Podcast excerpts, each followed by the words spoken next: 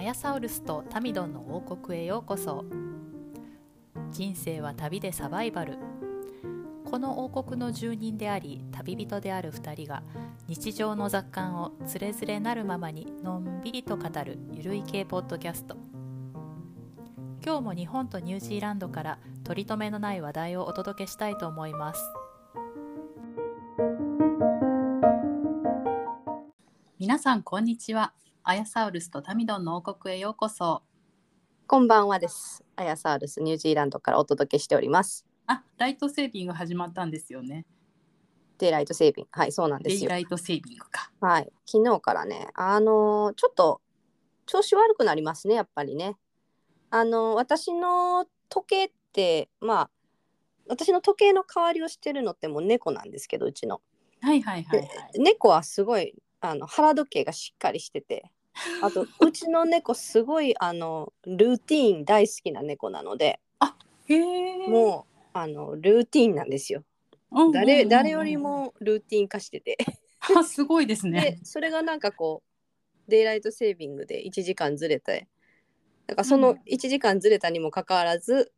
その前の時間帯で動いてるから、うんうんうんなんかすそらごいそうよねそら猫ちゃんにとって別に夏も冬も時間そんな1時間変えられたってね って感じだよね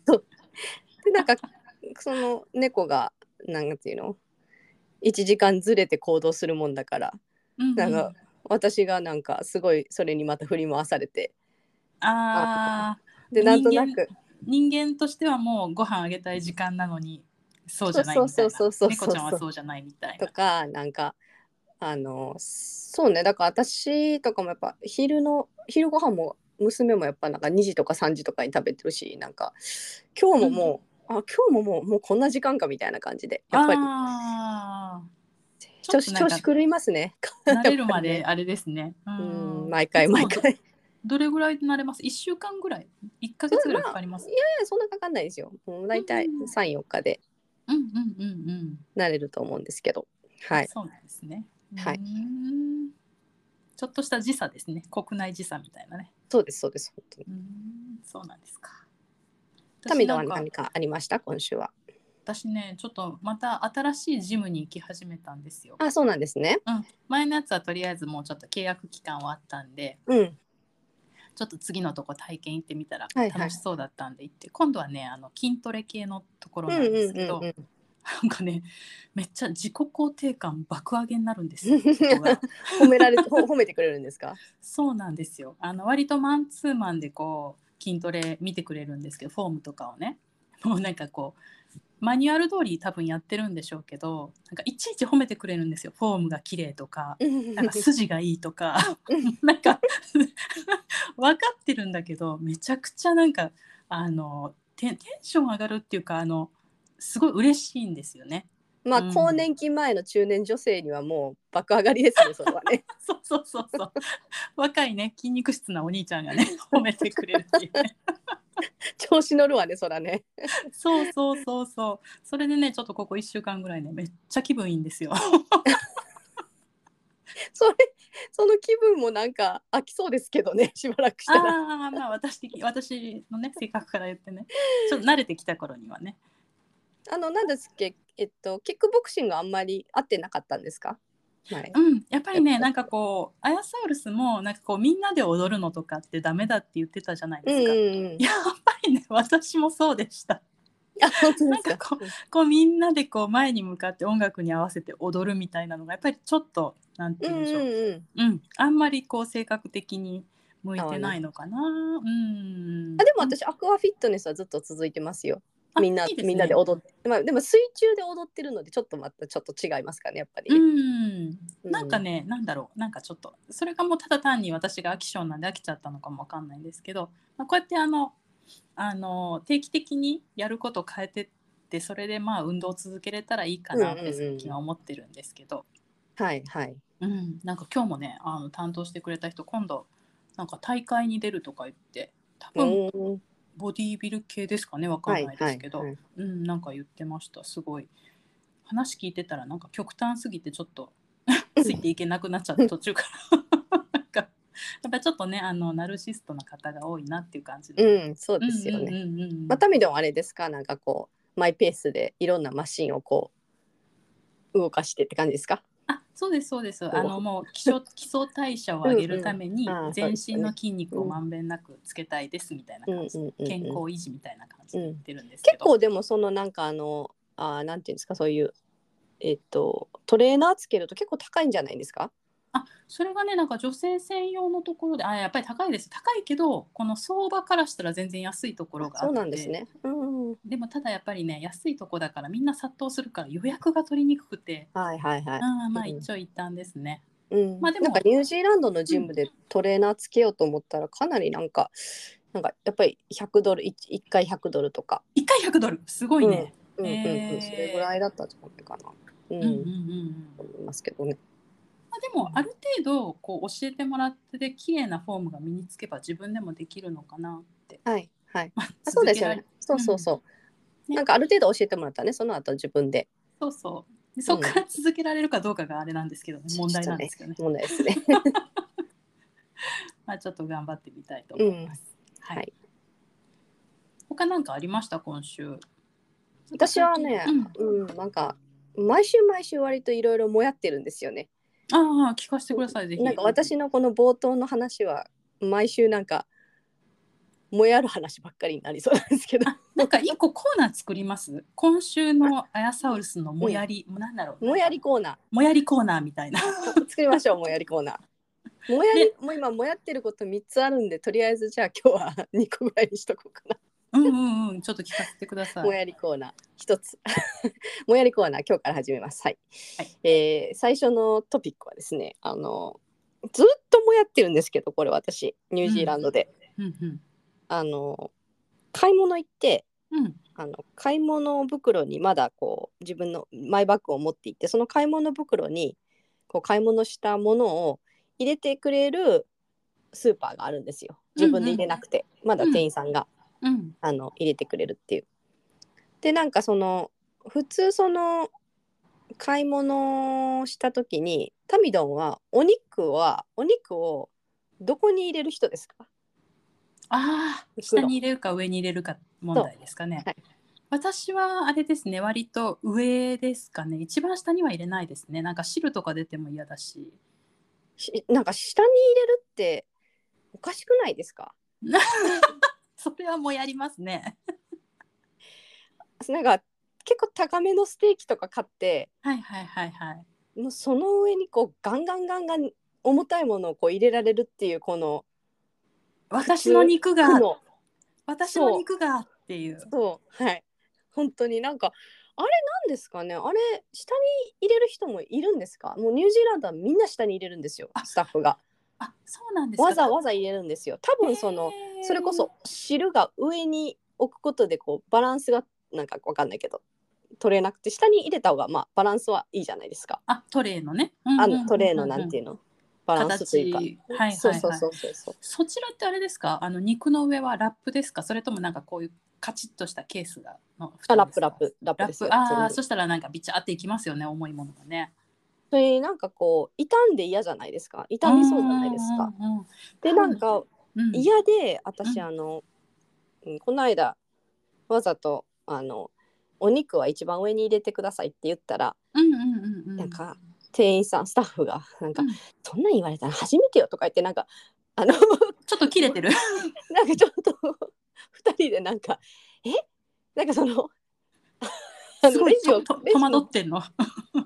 レジの商品を通す人とうん、あの袋買にった詰めものるを人袋に詰める人がいてて、うんうん、2人いるよねうんうんうんでそのレジの商品をピッてやった人が袋を入れる入れる人に対して、うんうんあので肉は上に入れてって言っ たのよ私からの伝言ゲームうで。んうんうんそしたらなんかそのであの袋に入れてくれてる人がう「んえみたいな感じになってで2人でそこでな んか話し始めたのようんうん私をよそに。 そうなんか聞いたことないよねみたいなことを2人 でさ「え本当に上に乗せるの?」みたいな2人で。 私に私に言えよ私にってそ感うじなんでかそうなんかそれをされて以来なんか 上に乗せてっていう気がなくなってですねなんか下で我慢してるんですけどなんかあの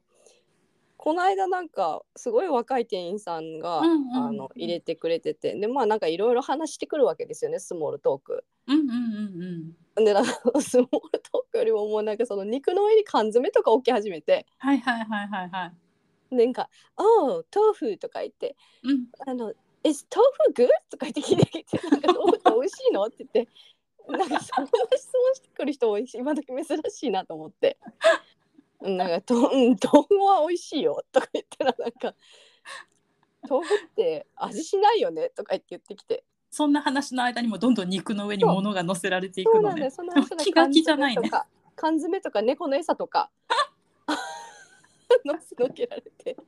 まあ、すごいもやっとしてもあうーなんかちょっとそれあの私のモヤモヤがもうずっと住んでる間ずっともやってるんですよ確か肉にね。肉問題確かにね。ゆなんかちゃんと言ったはいいけどそんな対応されちゃってなんかそっちで会議みたいな始まっちゃったらねちょっとそうなのよ そこまでしてこっちもみたいな気になっちゃうしね。そんなに私そんなに求めてるかなって思ったのなんか異質なことをなんだろうね肉肉は OK なんだねきっとね。うーん本当痛みそうだけど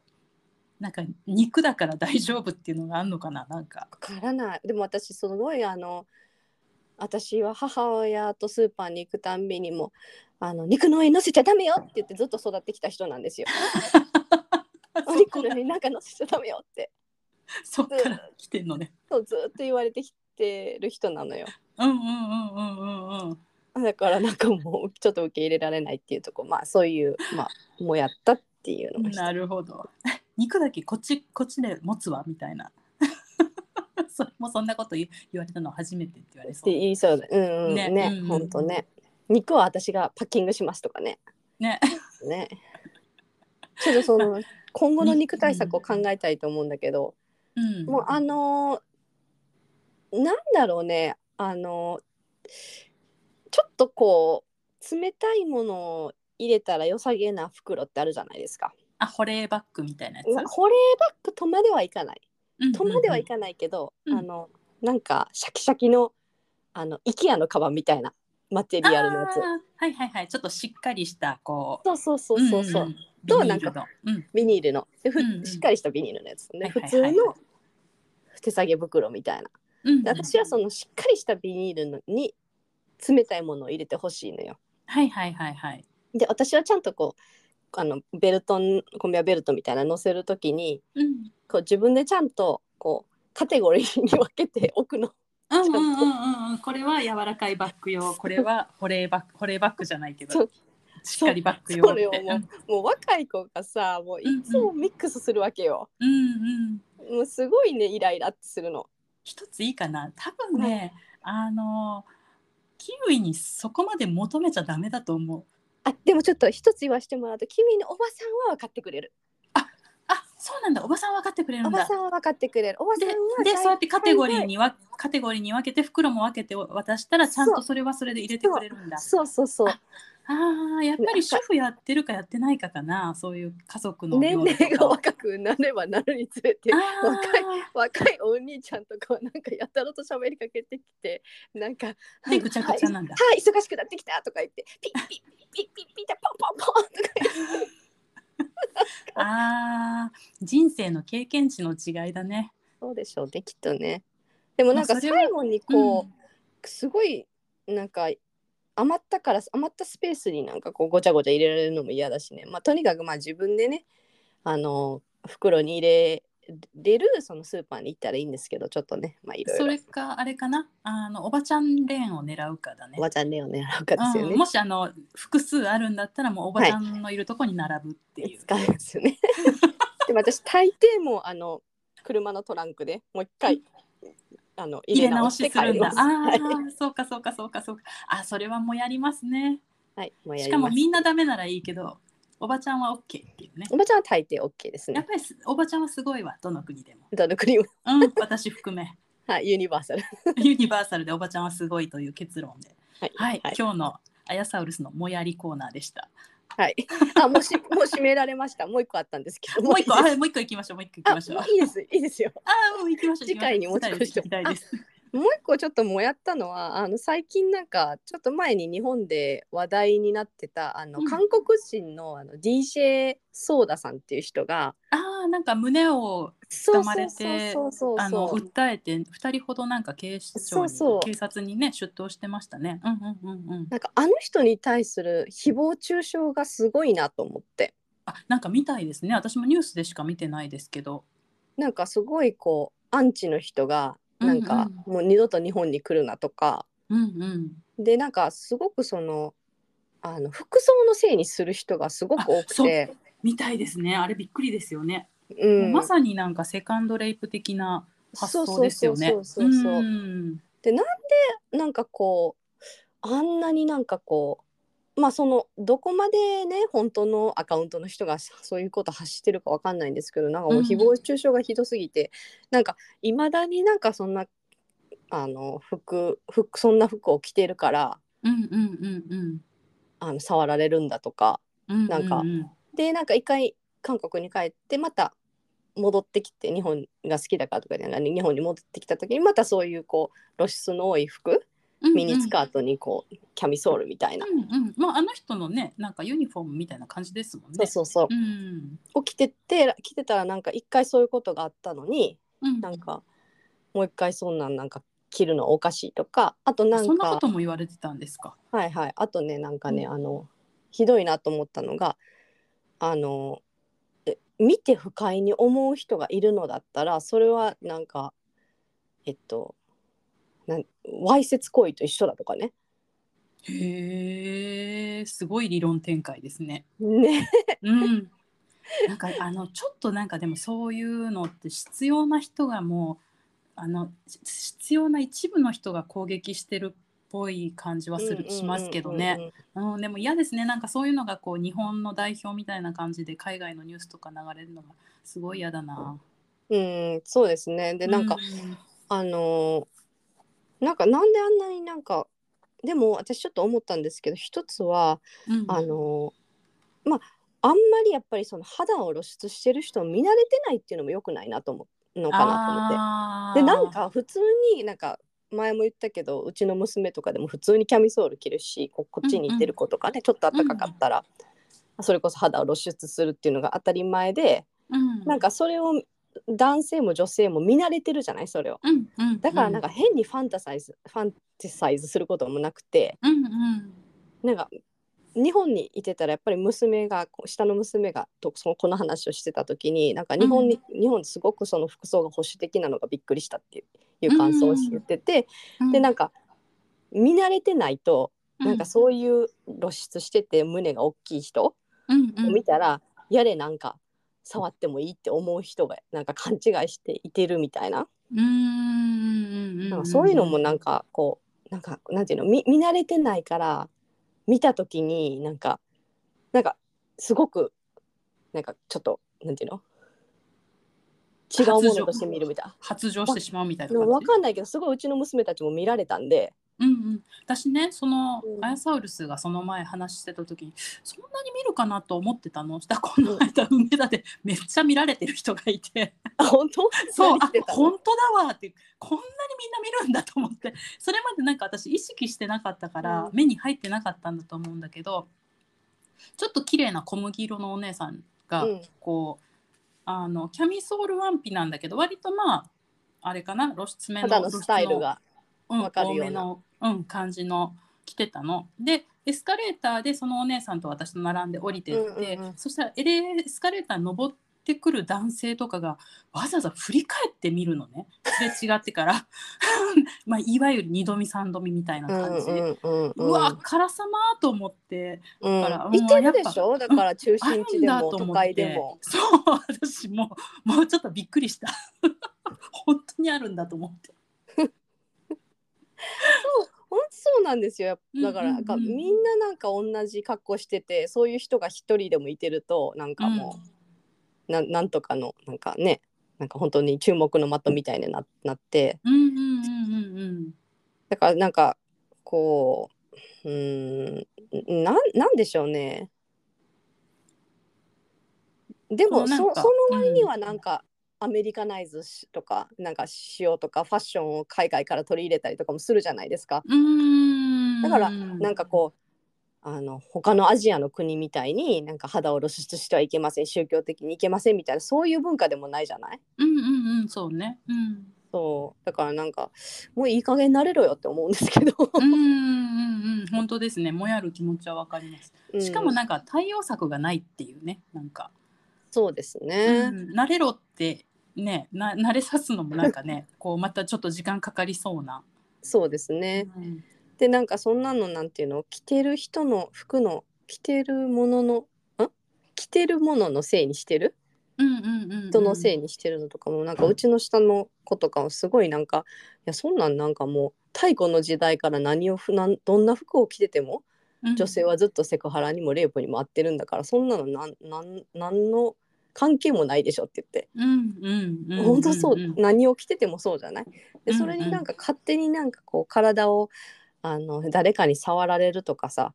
なんていうの例えば肩をこう肩肩手手を、なんか腕を肩に回され回すとか、うんうんうんうんうん全然知らない人にそんなこととかなんか急に手をつながれるとかうんなんかそんなことでも嫌に決まってるじゃないうんうんうん嫌に決まってるよねみんな。うんそれなのになんかどうしてそんなことが言えるのかなと思って。うん本当ねねなんか全然うん知らない人に急になんか肩つかまれたとか、腕つかまれたとかそん気な持のち悪いよね気持ち悪いに決まってるのになんか、うんうんうんよくなんかひ、うん、着てるもののなんていうのせいにできるなっていうのがうんちょっとねあの本当ちょっとびっくりしましたね。うんね本当ですねあでも二回目来てくれたんですねせっかく来てくれたのにそんなのがあったんだショックだ、あね、となんかあのえっとなんていうのそのちょっといじめいいじめやすい日本人からしてもいじめやすいその人種でありなんか見た目でありだからなのかなってもちょっと思いましたね。あーだってこれがこれが例えばアリアナ・グランデとかリアーナとかビヨンセとかカイリー・ジェナーでもカーダシアンでもいいですよ。うみんなそんな格好してるやん。っていうかうんもっそうとね肌露そうね出してるじゃん。そう ねあーなんか確かに確かなんにかカイリーとかカーダシアンとかあのあのファミリーとかなんかもうそそうよねもうもうすごいよねほぼ裸やんうんうんうんうんうんなんかそういう人が日本に例えば来日して、うんうん胸を触られてうんステートメントを出して、うんうん日本人こんなに日本に二度と来るなとか言えるのかなと思ってうんうんっていうかなんかまず触りに行かなさそうだよねやっぱりちょっと舐めてるのかもしれない、ね、そうなんですうよ。んでそこがまたねそのなんかもうこういうことを言う人たちのなんかもう器の小ささというかですねね低俗だよね低俗だなとうん思いましたね本当に。うんうんであの肌を見せてるからそれはわいせつ行為でなんか不快になる人がどうのっていうのも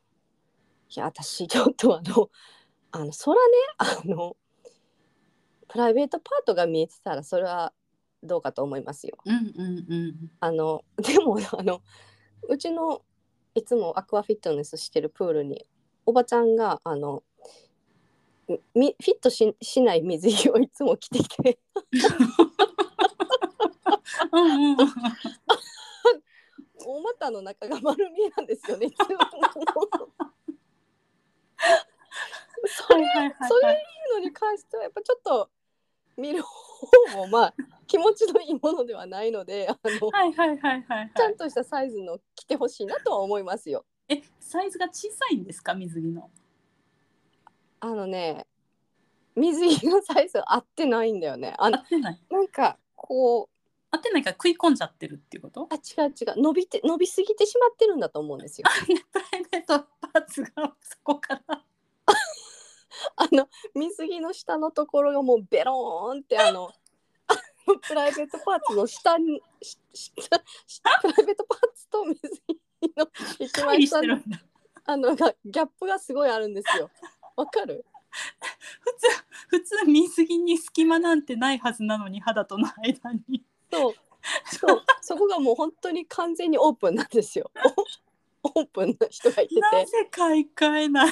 わかるでその人があの毎回そのプールから上がるときにうんうんうんうん。あのもうあの完全にオープンなんでそこあはポロリしちゃったのね。ポロリどころじゃないですよっていうかさう上のポロリならまだしも下のポロリ見たくないね。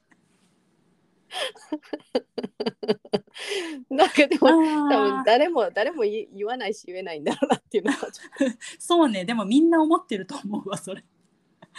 うん、おねまあ年おいくつぐらいの方ですかもまあ60 60うんそうねあー60代ぐらいかうなもうちょっとおばあちゃんにうん入りかかって入るりか感かじのっ。てる入ってかかってる人だ遠くからでも見える、強烈なのぶっこんできましたね。 まあ、そういうのはちょっとちゃんとねあのフィットする水着を着てほしいと思いました はいはい、まあいろいろもやることがあったのでいろいろここもでやってるんですね。はいなるほど。もやりコーナーでしたはいはい。私もあのアヤサウルスの視点を見習いたいと思い ます。なんどだどこの視締めは点どの視点 最後のとこ 最後のとこ。全然わかんない見習いたいって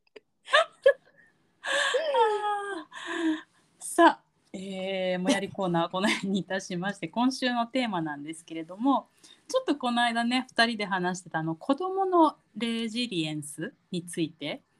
っていうのをちょっと今日は話したいなと思います。 であのーどうですかねレレジリエンスって言ったらこう何か問題があった時とかにこう問題とか困難とかストレスとかに直面した時に自分で回復する能力っていうことなんですけれどもこう皆さんこう育つ中であの育つ環境の中でこういうのを自然と身につけていくんですけれどもあの中にはちょっとねそういうのがついてなくてもう本当に挫折に弱い子とかいると思うんですけれども でこのえーっとまあ、レジリエンスの特徴としては、まあ、何かあってもこのポジティブな思考でいられるとかあと感情のコントロールができるこれすごい大きいですね感情のコントロールができるとか、あとはまあ困難へ対処できるとか、えーっていうことなんですけれどもなんか私ちょっと自分の子供の頃のことを思い返してたんですね。で前にその、自分が挫折からどう立ち直ったかっていう話を前のポッドキャストでずいぶん前のポッドキャストでしたかと思うんですけれども、その時は割とこう社会人になってとかの話だったん学ですかね。生の時ねうんうん、でえっ、とちょっとそのもっと前に遡って考えてみたんです。でまあ割と私今はレジリエンスはまあ人並みにはあるのかなと思ってるんですけれどもまあなんでしょうねこう家族の関わりとかこう共感してもらって育ったりとかそういうところが結構その自己肯定感の強さとかひいてはレジリエンスの強さに関わってくるみたいなんで、まあ、比較的こうあのーあれかな家庭環境の中ではそういうところは大事にしてもらって育ったのかなうんうんとは思ってるんですけど、うでもん逆になんかこう結構思春期の時とかはすごく過干渉だったりとかして、うん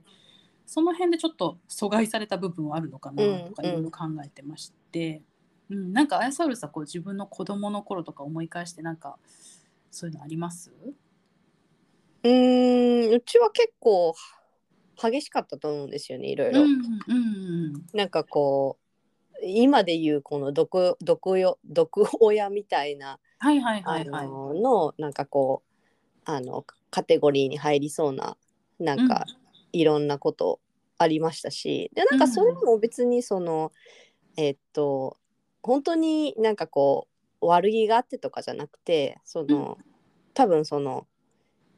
なんていうの心配のあまりとそうそかうそうそうあと理想の子育てをしようとしたあまりとかそそうそうそうういう感じかな。大う体ん自分の不安とか自分の自己実現とかあをそうこねう子供にこうな押すしり付つけけちるゃっっていて、うのそうそううん、ありがちなね、うんうんうんははいありがちだったとありがちなんだったとあ思のうんでどすけこどの家庭でもありますよねその程度がこの差こはあるけれどもまあどこでもまあ見られる現象ではありますよね。うんうん、でもなんか私は本当にそのあのなんだろうなこういう風にはなりたくないとかすごく思ってたのではいはいはいはい。なんでなんかこうとにかく出たかったんですよねお家をね。うんはい、出たかったし、うんそのなんかある一定の時からちょっと家に自分の居場所がないみたいな風にも感じたこととかもあったしうんうんうんなんかこう安心できる環境っていうのがうんあのある時期はうん。もうなかったし、うんうんでもなんかそういう時にこう強くなれるりなれた理由はあの、夢があったっていうのが大きかあったと思います。あなんか夢なとるほどか、あの突破口みたいななんかはいこう、はいはいはい。自分がやりたいこととかがすごくこうしっかりこう目標があった、うん、それはあれですか、アメリカでこういう勉強がしたい。そうそうそうそうそそうういいうう、そういうなんかあの。の留学してあの海外に行ってとか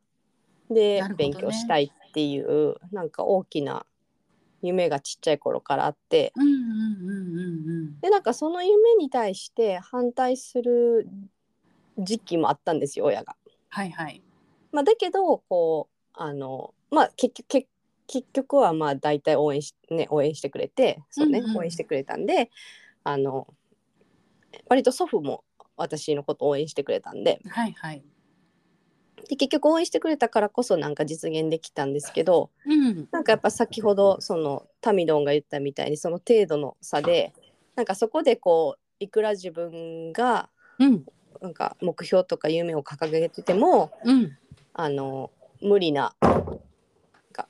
無理な時もあるのかなってその親がうん。それに対して。してこう応援してくれなかったら、はいはいはい。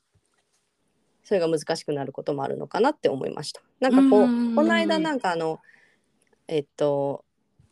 何でしたっけ記事が出ててあの医学部にを行かせたくてしょうがなかった親のことを娘さんが、えー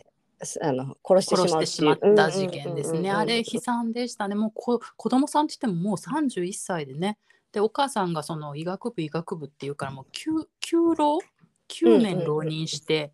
で結局医学部に入れなくてっていうもう教育虐待そのものですよねあの事件ねひどかったですね。そうですね、うんうんそうですねなんかそのうんなんでしょうねなんか自分じ自分がそこでなんかこう目標を持ってそれをこうせそれを説得できないうんうん、もしくは親みた逃いげ出せ逃げ出せないっていうねと。かね、うん、うんまあ、そこまで行ってしまうともうちょっと厳しいそうですそれはなんかね。厳しいかなと思うんですけどうんううんんなんかこう逃げ出すにも勇気がいるしで彼女の場合はもうた多分もうかなりマインドコントロールされてたんでしょうねなんか何回か逃げようとしたみたいだけどそのたんびにこう連れ戻されてみたいなな、んかもうストーカーされてましたよねね親、から。うん、探偵とかね雇われてでやっぱり失敗するとああ逃げれないっていうのでなんていうかね鎖離された像が逃げないみたいな状態になっちゃうじゃないですかうん。うんうんうんうんうん。そうでまあすちょっとね。かなり同情する部分もね大きかったですけど。うんはいうん。なんでなんかあのまあそれはちょっとねあの特特例というかう特、んうんうん、なんていうんですか。まあでも究極の毒親だよねちょっと異常だけど。そうですね。うんうんまあでもなんかこうなんでしょうね。やっぱりそのえっと結構こう芸能人とかタレントさんとかセレブとかでもその、かなりこう家庭環境が悪くても。あのなんていうんですか成功した人ってたくさんいてるじゃないですか、スそポうーでツすよね選手とか結構芸能人とかであの聞くと家庭環境すごかったっていう人いますもんね結構、うん、うんうんあの、あの人知ってます女優さんでジュー・バリモーっていう人はいはいはいはいあの知って人もます家庭環境悪いんですかあうのんう人んなんかね、あのもう14歳ぐらいで家出てるんですよ。そうなんですかへうんえでなんかかあの確かそのもうちっちゃい頃から親にあの教育虐待ではなくてもううんあの、アルコールとドラッグ中漬けにされてて ほぼ。ああもう本当の虐虐待ですねもう教育とかそんな名前もつかない、うんうんうんうんううんんでなんかもうなんか123歳とかで母親にこう精神病院に入れられて。うんうんあの人ほらあのあれなんですよ自分で裁判を起こして親権母親の親権を自分からあのなんていうの剥奪しして買った人なんですよ。はいはいはいはい、うんうん、意味わかります、うんわかりますわかりますそうそうそう自分であのもう母親と縁を切るっていうのを裁判を起こしてうんでもう勝ち取る14ってですごいですねうんうん14でもうあの独立してええでまあ今あんなねなんかあの成功されてますけどそうですねすごいすごいですねもううんバイタリティ尊敬しちゃううんなんかこうどういうところがこうレジリエントな人になる、うん、なんかこうなんていうのきっかけというかうんどういんう、どういう環境を用意するとレジリエントな人にこうになるかどんな感じだと思いますやっぱりねそのなんかちょっとネットで見てるとソーシャルな関わりっていうのはすごい大事みたいで、やっぱり読んでたらそうかなと思って、まあ、周りの人親がもしひどくても周りの人で共感してくれる人がいるとかうんうんうんあとはそ、の状況情報を提供してくれる人、はいはい、あのまあ、こういう状況っていうのはマイナスなんだよだからこういうふうにしないといけないよってやっぱり知識がないと逃げ出せないじゃないですか。あそういう情報を提供してくれる人がいるとか、うん、そういうことが大事なのかなと思いますけどね。なんか私レジリエンスをあの養うレジリエンスって、まあ、まあ子供のそのなんていうの生まれ生まれつきのななんか素質みたいなのもあると思うんです、ほぼほぼなんかトレーニングできると思うんですよねあレジリエンス確かにって。あと後で身につけることはできると思いましたそうそうそう私も。うんうんうんうんでそれってなんか私ずっと前にあの、うんこうすごいなんかちょっとお記憶にあるんですけどまだ子供たちがすごくちっちゃい時にううなんかその日本人のあのお父さんと話をしてた時になんかその,、あの勉強うんあの勉強とかなんかついていけるかどうかわからなくてちょっと不安ですねみたいな話を彼がしてて、うんうんうんそうんうのん現地の学校でねニュージーランドの。うで私なんかその時にあ私勉強はなんか特にどうでもいいと思っててなんか、うあのそういうなんかいろんなことがあった時になんか乗り越えられる力はいさはいえはいつけてくはいれたら、うんなんかそれでいいと思うんですよって言ったの覚えててでなんあかーそしたらその日本人のお父さんがすごいなんか「おーおーみたいな なんかうんうん納得してて「うんうんんあんそうですね」みたいな「あーなるほどうんうね」んみたいなそういう会話をした覚えがあって。なんかそれで思い出したんですけどなんかアヤサウルスがそのアメリカの大学はその入学す入学してくる生徒のどこを見てこうさ採用っていうか取ってるかみたはいいなはいはい話を前ちょっとしてたじゃないですか、はいなんかそれもちょっとあの聞きたいなって思ってたんですけどそれもなんかそういう感じの話でしたよね。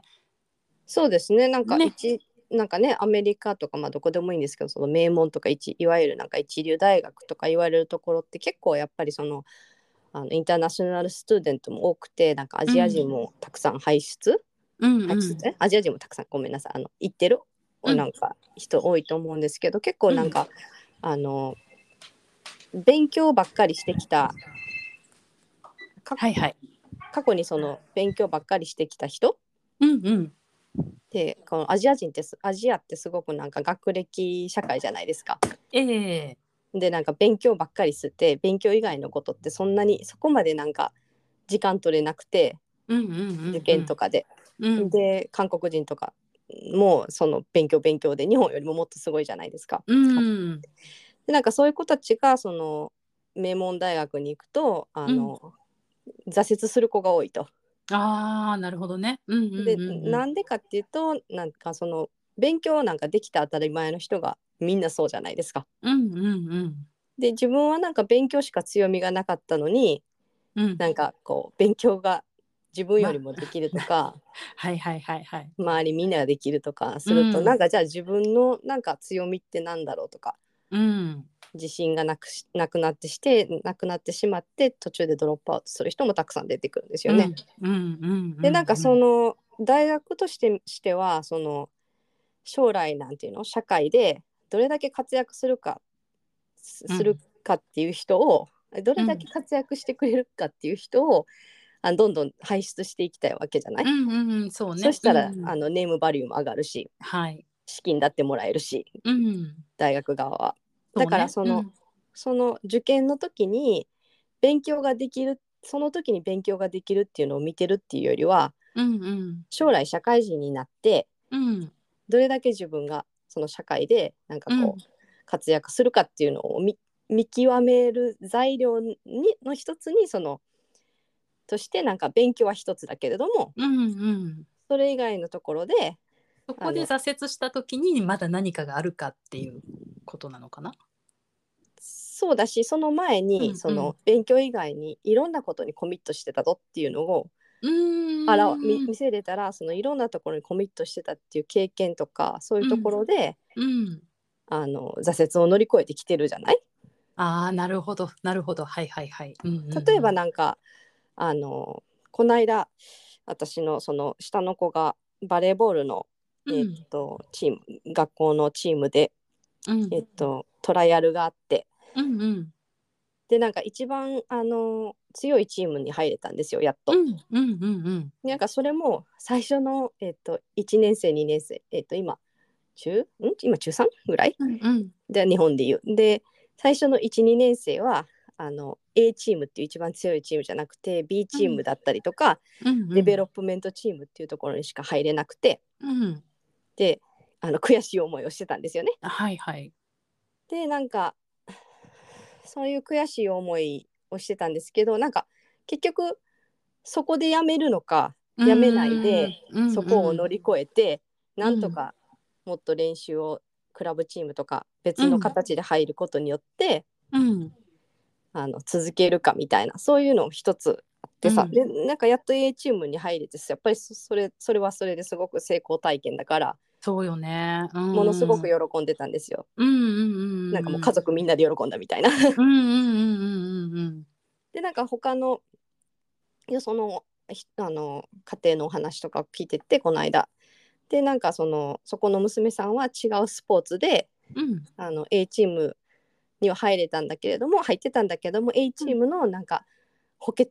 うんうんうんうんうんダメじゃなくてはいはいサブだったからうなんんか、なかなか試合にも出れなくてうんなんかそこで悲しい思いをしてうん結局じゃあ B チームの方が楽しめるんじゃないかみたいなうんうんうんうんでそういう考え方をする人もいてるわけする子もいてるんだよね。うんうんうんうんなんかそういう違いもあるじゃないうんなんかこう,、ううんちの子はなんかもう絶対に A チームに入ってやるっていう気持ちでうんあのやってたんですけど、うんうんうんそうじゃなくてなんかまあ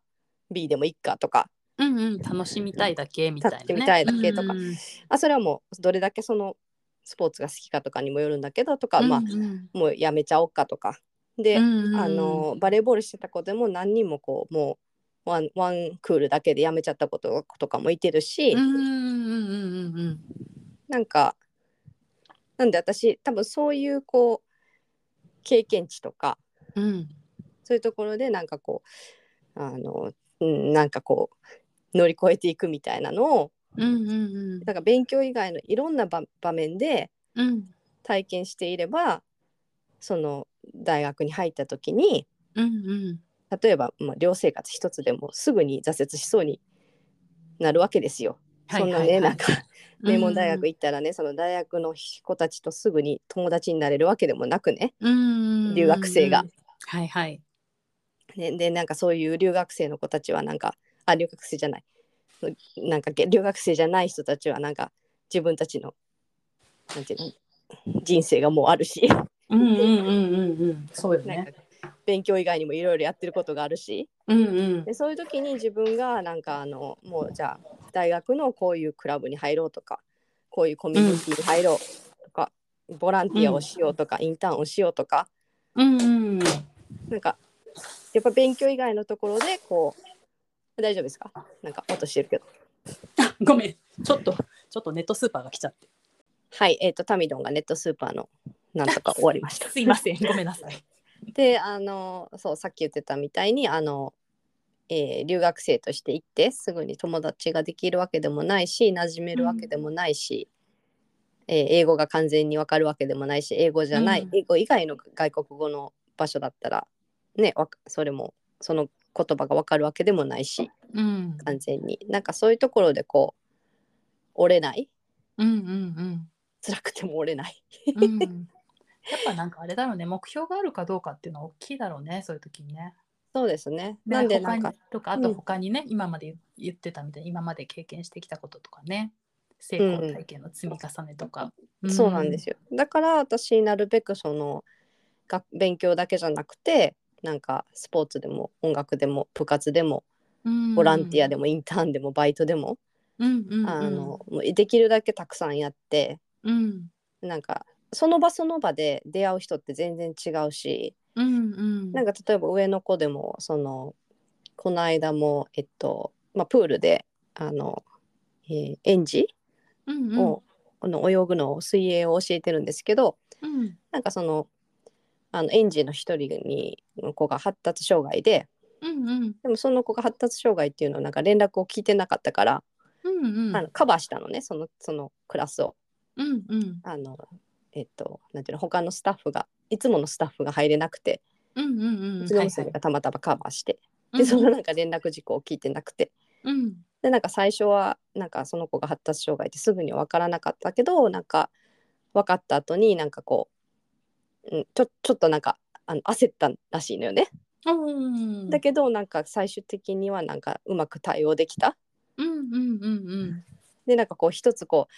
あのプールの中でこういろいろこうおもちゃとかを使って遊んだりもするんだよね。うんうんうんなんかそういうの一つでもやっぱりあの他のことは違うじゃないうんうんうん遊びの仕方とかでも。うんだからなんかこういろいろなんかいろんな場でなんかい普段関わらない人たちとそのコミュニティで対人関係をこう作っていくっていうのはそういうことだと思うんですようんね。うんうんさっき民野が言ってたちょっとソーシャルっていうのは。はいはいはいなんかいろんな場で、えーいろんな人と関わってうんいろんな経験とかを通してうんあのなんかこうねいろいろ経験値とかそのた体験うんうんしていくことでなんか自分に自信がつくうんそうねそうだねと思うんですよね。うんうんなんか今の話聞いててちょっと少し前になんかベストセラーになった「グリッド」っていう本があって、はい、なんか「グリッドやり抜く力」っていうあの、うん放題がついてるんですけどねそれの内容になんか通ずるものがあるなと思ってそれの本の一番なんかメインの言ってることはその成功する人挫折しない人っていうのはあのなんていうのかなタレント才能のある人っていうわけじゃないと。であの才能がある人っていうのはスキルが身につくのはすごく早いんだけどもやっぱりやり抜く力が強い人には負けるっていうようなね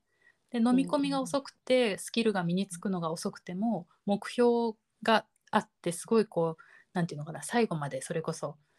なんかいろいろ障害があって挫折してとかでもこうやり抜く継続してやり抜く人が最後にはなんていうのかな、まあ、うさぎと亀みたいなもんですよね。うんうんうんあのうんうんっていうのをすごい思い出して